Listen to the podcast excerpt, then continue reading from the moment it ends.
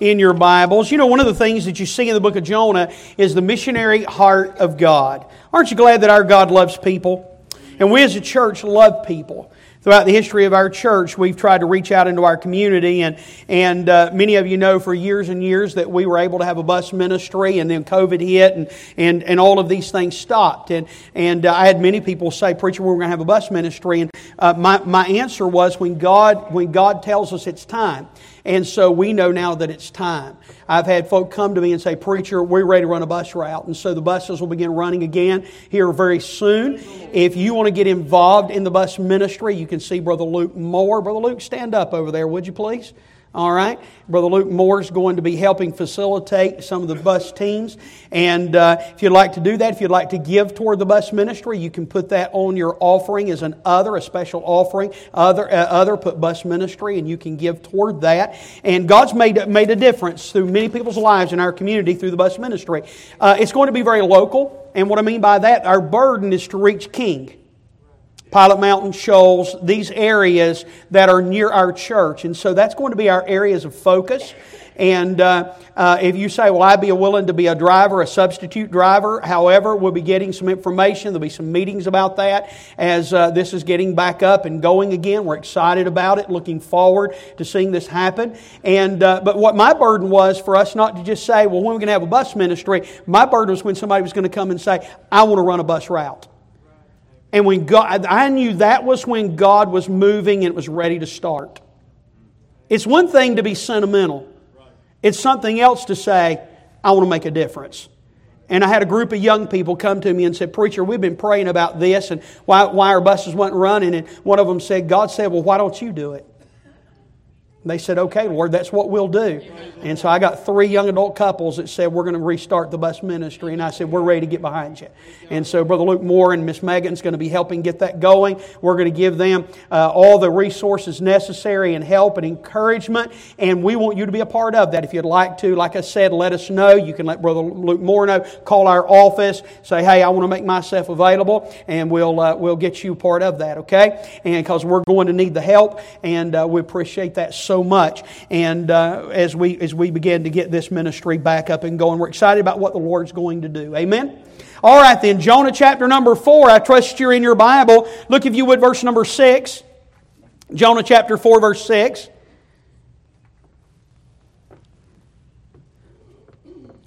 And the Lord God prepared a gourd. We know that was a large leafy plant that came up over the shelter that Jonah had made. He's setting out in the hot sun in Nineveh. He's angry. He's mad at what God has done. God's brought the greatest revival in the history of the world. An entire city got right with God. Jonah, mad, in a, a fit of rage, goes out of the city, plops down on the hillside, hoping that, that somehow, some way, they weren't, that, that, that was just an emotional decision, it wasn't real, that, that they really didn't mean it, and God would destroy. And that, can you imagine that? That, that many times we leave a home, we've led somebody to Christ, and we're saying, boy, I, I'm really praying that I handle that right, that they pray, they really receive the Lord. That's our, that wasn't Jonah. He said, I hope none of them receive God. I hope all, I, hope, I want God to destroy every one of them. That was his heart. He's mad. And he's sitting under the shade, and God, God graciously allows a large leafy plant, made it to come up over Jonah that it might be a shadow. Verse 6, a shade over his head, to deliver him from his grief, his misery. It's hot. So Jonah was exceeding glad of the gourd. But God prepared a worm. He had, a, he had an education for Jonah. But God prepared a worm, and when the morning rose and the next day, and, and, it smote the gourd, it, it struck it, cut it off at the roots so that it withered. It died as quickly as it grew. Verse 8, it came to pass when the sun did rise that God prepared a vehement east wind, not just a east wind, but a vehement. It was ferocious. And the sun beat upon the head of Jonah, and he fainted, and wished in himself to die, and said, It is better for me to die than to live. God, j- just kill me. That's what he's saying. God said to Jonah, Doest thou well to be angry for the gourd? And he said, I do well to be angry, even unto death. Can you imagine lashing out at God? Then said the Lord, Thou hast had pity on the gourd, the large leafy plant for which thou hast not labored. You didn't cause it to grow, Jonah. I did. Neither madest it to grow, which came up in a night and perished in a night. It's just temporary, Jonah. And should not I spare Nineveh, that great city, wherein are more than six score thousand per hundred and twenty thousand precious souls that cannot discern between their right hand. They're, they're not old enough to know their right hand from their left hand. And also, if I destroy the city, think about the cattle and the waste, Jonah, that's going to take place, and also much cattle. What, what a question. What a question. Jonah is an angry Christian. He is. God never varnishes over the sins of the saints, does He? He records their lives in Scripture, warts and all. We see them for who they are. We see them in their best moments, and we see them in their, in sometimes their even worse moments. We, we see Noah as a man who built an ark and saved his house and all the animals and a posterity. And then in chapter 9, he plants a vineyard and he gets drunk.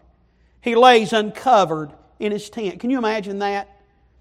Abraham, one of the, uh, who called the friend of God, in, in a moment of crisis, fearing for his life, lied about his relationship to his wife.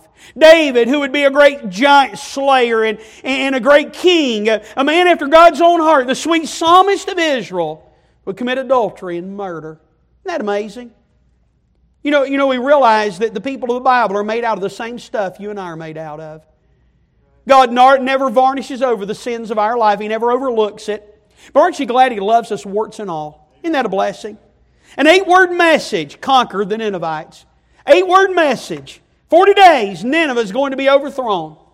40 days preached a message, and, and, and an entire city, from the king on down to the poorest individual in the city, covered in sackcloth and ashes. All of them get right with God in just a, a moment of time. An entire city comes to God. And it's amazing. Eight word message.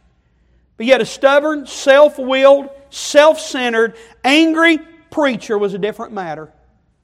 God is still working in chapter 4 in the life of Jonah. You would think that Jonah would end in chapter number 3 with a great revival, great victory, a great testimony for God, all the earth knowing that there's a God. Can, can you imagine that? But it didn't end that way. It ends with a pouting, angry prophet. He's an angry Christian. And you know what? If we're not careful, we can become angry Christians. Jonah's mad at God. If you're not careful, not only can we be mad at others, we can be mad at life. We can be mad at God. We looked at the cause of his anger. That, that we're in danger of becoming an angry Christian when we're more concerned with our way than we are God's way. Jonah was more concerned with what he wanted and what he had to say than what God had to say. And we saw that in our, in our passage. We, we realize they're in danger of becoming an angry Christian when we're more concerned with our reputation than we are God's glory. I, I, Jonah, after the great revival, wished that God would kill him. He, he wanted to die. I've often wondered why in the world would Jonah want to die after a great revival? And realize that Jonah was a famous prophet.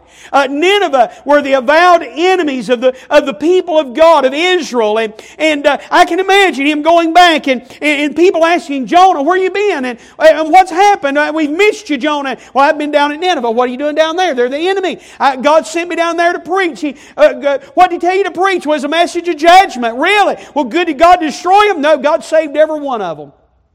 Jonah, how in the world could you do something like that?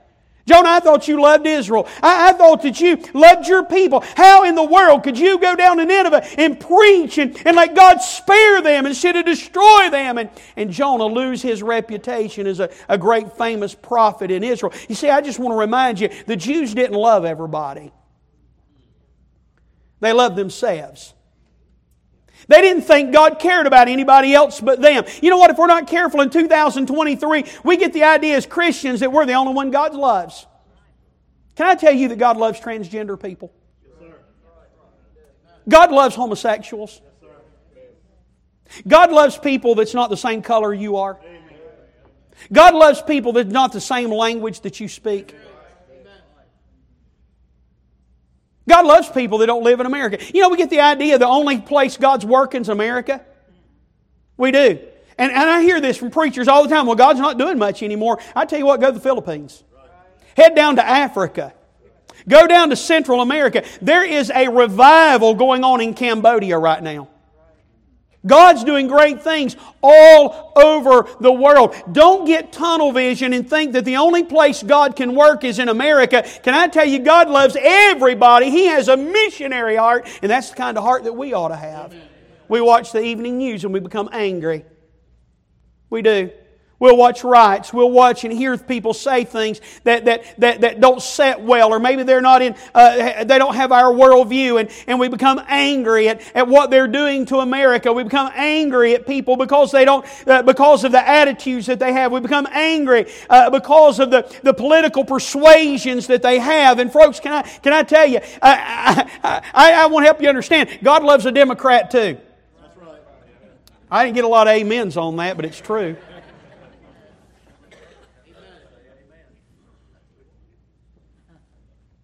We get so bent out of shape. Can I tell you, God's not political? Amen. He's not. Amen. God doesn't care who wins the national championship in basketball. He didn't even care who won the Super Bowl, did he, Brother Depp? Because if he did, the Eagles would have won, wouldn't they? He'd have made you happy as one of his preachers.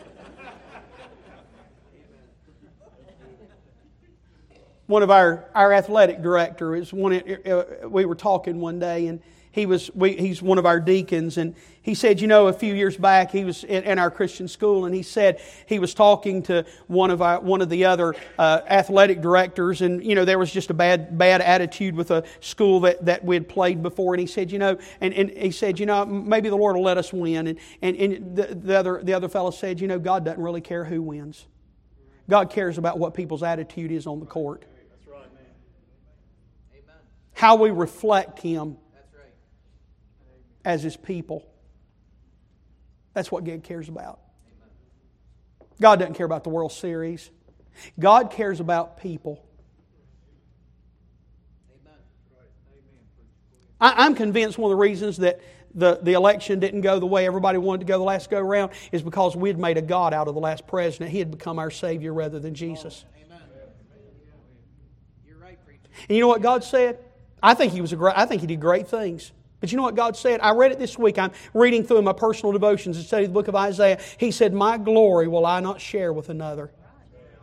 When you and I begin to glorify and look to somebody other than God, God will remove that from our lives. We're more concerned about ourselves than we are God, our reputation, our good, our comfort, rather than God's glory. How many times, and I, am going to confess, I got angry at God. I said, God, how could you do this? Here was a man that moved the capital city of, uh, of Israel to, the, to, the, to Jerusalem. Here was a man that had done more for the Jewish people than any president we had ever had. Here, here was somebody, God, that had done more for religious liberty than anybody I can remember in my lifetime since Ronald Reagan. I said, God, how in the world can you do something? I was angry at God. But you know what? God began to work in my heart and say, you know what? It's not about a man, it's about me. It's about where I'm at in your life. No man's going to save America. No man, no man's going to do that. God is the one who does those things. He may give us reprieves. We, we, we, may, we may make good decisions as a nation and vote right and bring in some people with morality and, and right and, and maybe even some with some righteousness in their life. But that is really not the answer to the root cause of America. The answer to the root cause of America's problem is the gospel. That's what the answer is. Oh, when we get that right. The cause of his anger we talked about the cost of his anger. I'm going to move quickly. An uncontrolled anger always has a price. It destroyed his peace. He was exceeding angry. You know, when there's anger in our lives and we're fuming, there's no peace in our hearts. It divides partnerships. In chapter 3, Jonah's working with God. Chapter 4, he's working against God. And God's having to chasten Jonah and divert our purpose. Jonah went out of the city. Whenever, whenever a people, whenever a people needed a preacher, it was after a revival. Somebody to, to help a pagan nation that had come to know the God. Hey, could it have been? Could it have been? You realize a hundred years from now, a hundred years from now, from this point forward, Nineveh is going to be destroyed.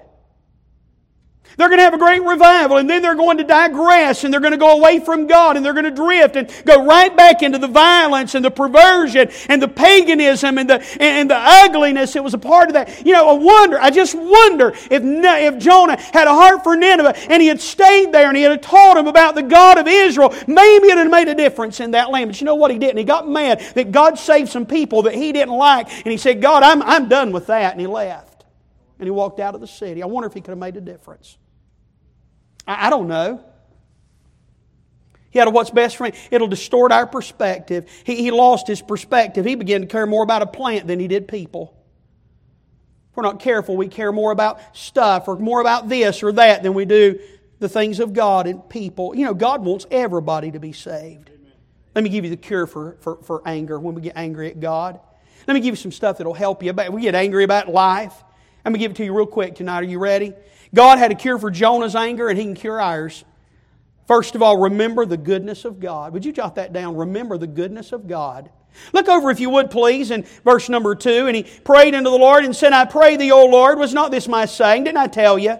I told you, God, when I was yet in my country, therefore I fled from before unto Tarshish. That's why I ran to Tarshish, to, the, to as far away as I could get from what your will and what you wanted for my life. For I knew that thou art a gracious God. I, I know you're gracious and merciful and slow to anger and of great kindness and repentest thee of the evil. That God, that, that if they got right with you, that you would withhold judgment from their lives. I knew what kind of God you were.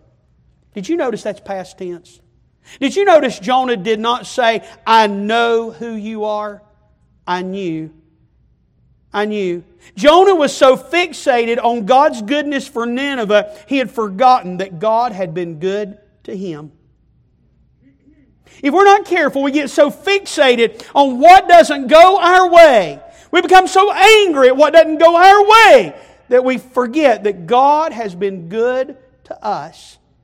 I thought about this when that storm came. He could have sunk that ship going to Tarshish, couldn't he? That Jonah was on. He could have allowed Jonah, when the sailors cast him into the sea, he could have let him drown. He could have let Jonah die in the fish's belly. He could have allowed the Ninevites, when he went there to preach, to skin him alive. He could have. But God didn't do that. God had protected Jonah all along the way, even when he didn't deserve it. Can I tell you that God is good in our lives, even when you and I don't deserve his goodness? Isn't that true? Jonah was so focused on what was wrong in his life, he failed to see what was good. Do you know there's Christians you're, you, you're, you're, you're, you're in despair and depressed and angry at life. You don't like the hands you've been dealt. There's young people. You don't like the family you're in. You feel like life's handed you a lemon. And if you're not careful, you, you see everything that's wrong with mom and dad. You never see what's right. You see everything wrong in your family. You never see what's right in your family. You see everything that's, that's wrong, and you never see what. If you're not careful, we can get so soured on life that, that we get we see everything that's wrong, but we never see what's good. You ever notice that? Can I, can I, you know, Jonah failed to remember that every good thing in his life had come from God. I want you to jot down a verse, James chapter 1, verses 16 and 17. Do not err, my beloved brethren. Every good gift and every perfect gift is from above and cometh down from the Father of lights, with whom is no variableness, neither shadow of turning. Every good and perfect gift comes from God. We can become so fixated on what's wrong, we fail to see what is good and fail to remember God's goodness in our life. That everything in our life, everything good in our life has come from the good hand of our God. Isn't God good tonight? Amen. He is. You want, you want to go from sad to glad? You want to come from you want to go from mad to glad? Let me tell you to do that. You remember the goodness of God. Secondly, I want you to recognize the patience of God. God wasn't just slow to anger and patient with the Ninevites, He was patient with Jonah. Jonah, I want you to go. No. I mean, he had a direct command from God. Can you imagine sticking your finger in the face of God and saying, God, I'm not going to do it? I don't care what you want, God. Doesn't matter to me. I'm not going to do it. Go. No. He goes in the other direction, runs from God. I want you to notice how God expanded. You know, I thought about that prodigal prophet. I, I, let me just tell you, you say, Preacher, what would you have done? I'd have zapped him. That's what I'd have done. I'd have said, Buddy, you want to drown? There you go. But that's not how God responds, is it? Remember what he said? I know thee that thou art a gracious God, merciful and slow to anger. You ever wonder why God hadn't zapped us? Because he's patient. All through the book of Jonah, here's what I want you to notice. I hope you go back and read it, and I want you to notice something. How patiently God dealt with his prophet. The sailors, the, the, the ship, the sailors, the storm, the fish, the gourd, the worm, the wind, all of that was part of God's working in his life. You know, sometimes God allows the east winds to blow in our lives to get our attention to teach us lessons, to bring us back to Himself, to bring us into alignment with way He loves Jonah, warts and all. That's the way He loves you and me tonight. He loves us in spite of our failure. He loves us in spite of when we become angry. He loves us in spite when we, of when we get bad attitudes. Uh, listen, when we become a Jonah in life, I'm glad that God hadn't zapped me, but lovingly and patiently has brought me back to Himself. You know, we might have to spend a little bit of time in a whale's belly. You ever notice that? But God has a way of patiently getting our attention and restoring us to Himself. Aren't you glad He restores our soul? We've learned from Jonah. I, I, loved it all the way back in chapter 3, verse 1. And the word of the Lord came to Jonah the second time. Aren't you glad He's the God of the, of the second chance and the third chance and the fourth chance and, and on and on it goes. God's good to us tonight. Amen. It's true all the way to the end of the book of Jonah. God, come all the way to the end. All the way to the end. And Jonah's angry. He's lashing out at God and he's mad at God for saving an entire, I mean, saving, not just saving them physically, but saving them spiritually from hell, bringing great revival and an awakening among a pagan people who come to know the living and true God, turn them from idols to worship the true and the living God. And, and, and, and God, pay, and he's mad and he's angry and he's upset. And here's, here's God patiently pleading and caring for and loving Jonah. You know what it reminds me of? It reminds me of the prodigal son. Here, the prodigal son went away from God, wasted his living. And I'm not going to preach it all because I'm going to be preaching through the parables of Luke coming up sometime in the next weeks ahead as we finish up the book of Ephesians. That's where we're going. I don't want to say too much. But you ever notice the parallel between Jonah and the prodigal son? The prodigal son leaves home. He's mad at his dad. I want what's mine, waste it all. And then there's a day after he gets into the hog pen, he comes home. And there's the father waiting, loving, runs and greets him, kisses him, kisses him with the hog smell and, and, and all that all over him. Aren't you glad God takes us the way we are? Amen. And he kills fatted calf, throws a party. We don't really like talk of it that way, but that's what it was. He threw a big party. He's excited father was, his son. He'd been, he'd been feeding that calf, looking for the day, longing for the day. You know what? There's some parents, you're longing for the day that son or daughter comes back to God. Don't give up. Don't give up. That father never gave up. God's at work. Don't ever lose sight. You may not see it, but God's at work. Amen. And he brought him home. He comes home. And they throw the party. And then there was an elder brother. You, you see that elder brother. I, I listened to Brother Delp's message, and, and, uh, and, and, and he was talking about how that God loves sinners and, and how the Pharisees were mad at God because he loves sinners. Sort of the beginning of that parable. He sort of set the stage for where I'm going to, for what I'm going to preach on down the road. Tremendous job with that. And you come to the end of it, and you know what that elder brother was representing? He was representing the Pharisees that were mad at God because he loves sinners. Jonah's not the prodigal son, he's the elder brother in chapter 4. Here, God's rejoicing, and all of heaven's rejoicing, and all of Nineveh's rejoicing because God spared them and they've gotten right and they know the true and the living God. And there's Jonah. He's standing out there sucking his thumb. He's mad. He don't want no part. He could have been down in Nineveh rejoicing and shouting and having a wonderful time, but instead he's up there on the city mad and sulking and upset. You remember the father's going to come out in the prodigal story, in the parable of the prodigal son? He's going to come to that elder brother and he's going to plead with him. Son, shouldn't we rejoice? Your brother's dead and he was, he was alive again. He's lost and he's found. Shouldn't we rejoice? Why don't you come into the party? You're ever my son. I love you. I care about you. You're important to me. You're just as important. Well, you never, you never killed a fatted calf for me, son. Everything I've got is yours. Can't we rejoice in, in what God's done here? Why does it always have to be about you? Translate that to Jonah. There's Jonah outside. And here's the father coming to a prodigal prophet and saying, I love you. Look at all I've done in your life. And you can't rejoice over what I've done over here in Nineveh. And I used you to do it, Jonah. Look at what I've done.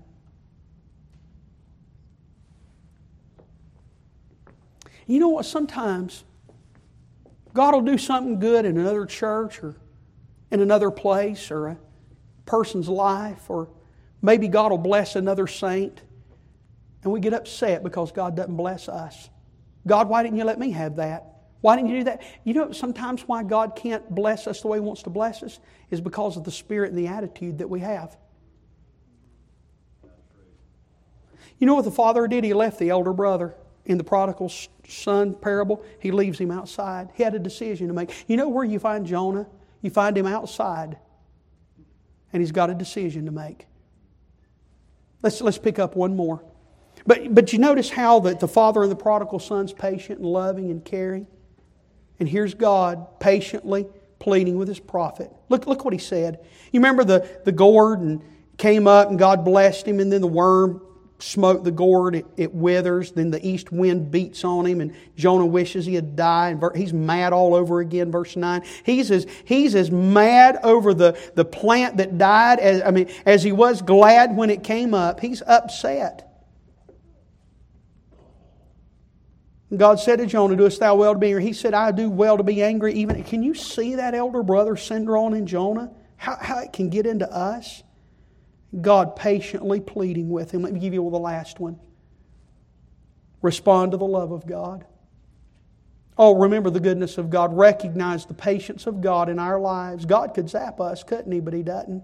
Patiently, patiently works in our lives and then respond to the love of God. Look, verse 10. Then said the Lord, Thou hast had pity on the gourd, for, for which thou hast not labored, neither madest it grow, which came up in a night and perished in a night. And should not I spare it in of that great city, wherein are more than 6,000 score, score persons that cannot discern between their right hand and their left hand, and also much cattle. You know what verses 10 and 11 do? They, they highlight the love and compassion of God on those who don't deserve it, including Jonah. That word pity means to have compassion. Jonah loved to plant. Jonah, you loved a plant that brought you shade. A plant you had nothing to do with and didn't deserve. A plant that lived and died in a night. It's temporary. It doesn't last. Shouldn't I have compassion on a city of people that I created in my own image? Unlike the plant that's temporary, they're eternal. They're going to last forever. They're, they're going to live forever. Some, shouldn't I have cared about them, Jonah? Shouldn't I have loved them? How easily we get so fixated, so upset over the temporal things of life to the neglect of the eternal. I can hear God saying, Jonah, you love to plant, shouldn't I love the people of Nineveh? Yeah, God, but they don't deserve it. I can hear God saying to Jonah, but neither did you. Amen. They deserved wrath, God, so do you, Jonah. But I've given them mercy and I've given you mercy. God's love for Jonah is seen throughout the book the storm, the fish, the plant, the worm, the wind. You say, Preacher, how's that love where God let the vehement east wind and the sun beat? How's that love? Well, let, let me give it to you. Hebrews chapter 12, verses 5 and 6. And you've forgotten the exhortation which speaketh unto you as unto children. My son, despise not thou the chastening of the Lord, nor faint when thou art rebuked of him. Whom the Lord chasteneth, he loveth. Scourgeth every son whom he receiveth. You know what? Only one, cha- one, only one thing will change an angry spirit into a sweet spirit, and that's the Father's heart. Oh, when we're captured by His grace, consumed with His love. When the grace of God reigns in our lives, it'll crowd out the bitterness and the resentment and the anger, looking diligent lest any man fail the grace of God. What's grace? That's love. Lest any root of bitterness springing up trouble you, and thereby many may be defiled. God's answer to our anger is His love. Well, preacher, you don't know how big the seed of hurt is in my life. You don't realize, I, I can say to you, you don't realize how big God's grace can be in your life. You know, His grace is greater than all of our sin, and His grace is greater than all of our hurts, isn't it? Remember the love of God. God loves you, cares about your life. Well, we're done. The book of Jonah ends with a question mark. We're left wondering what did Jonah do? How did he respond? Did he respond to God and, and, and, and, and respond to his love and get right? And, or, or did he live the rest of his life with the bitter fruit of his own anger? You know what I believe? I'll tell you what I believe. say, Preacher, what do you believe? I believe Jonah responded to God's love. I do. I believe he wrote the story of his life, warning you and me not to go down the path he went. You know, there's nothing like experience to tell you what not to do, isn't there? Not to allow the bitter fruit of anger to consume our lives. Let me ask you a question. Are you grumbling over the gourds of your life? The temporary things that don't matter? Are you an angry Christian? It'll cost you more than you want to pay. I want to challenge you not remember the goodness of God in your life. Just look at how, God, good, how good God's been to you. Recognize His patience. God could easily just zap us, couldn't He? Take us out of here. But He doesn't. And respond to His love, not just for you, but for others. Aren't you glad God loves us tonight? Can I remind you, you're not a sinner in the hands of an angry God. You're a saint in the hand of a loving Heavenly Father who wants what's best for your life and wants you to respond to Him. Maybe tonight you need to respond to the Lord. Let's bow our heads in prayer. Father, take the message tonight, use it in our hearts and lives.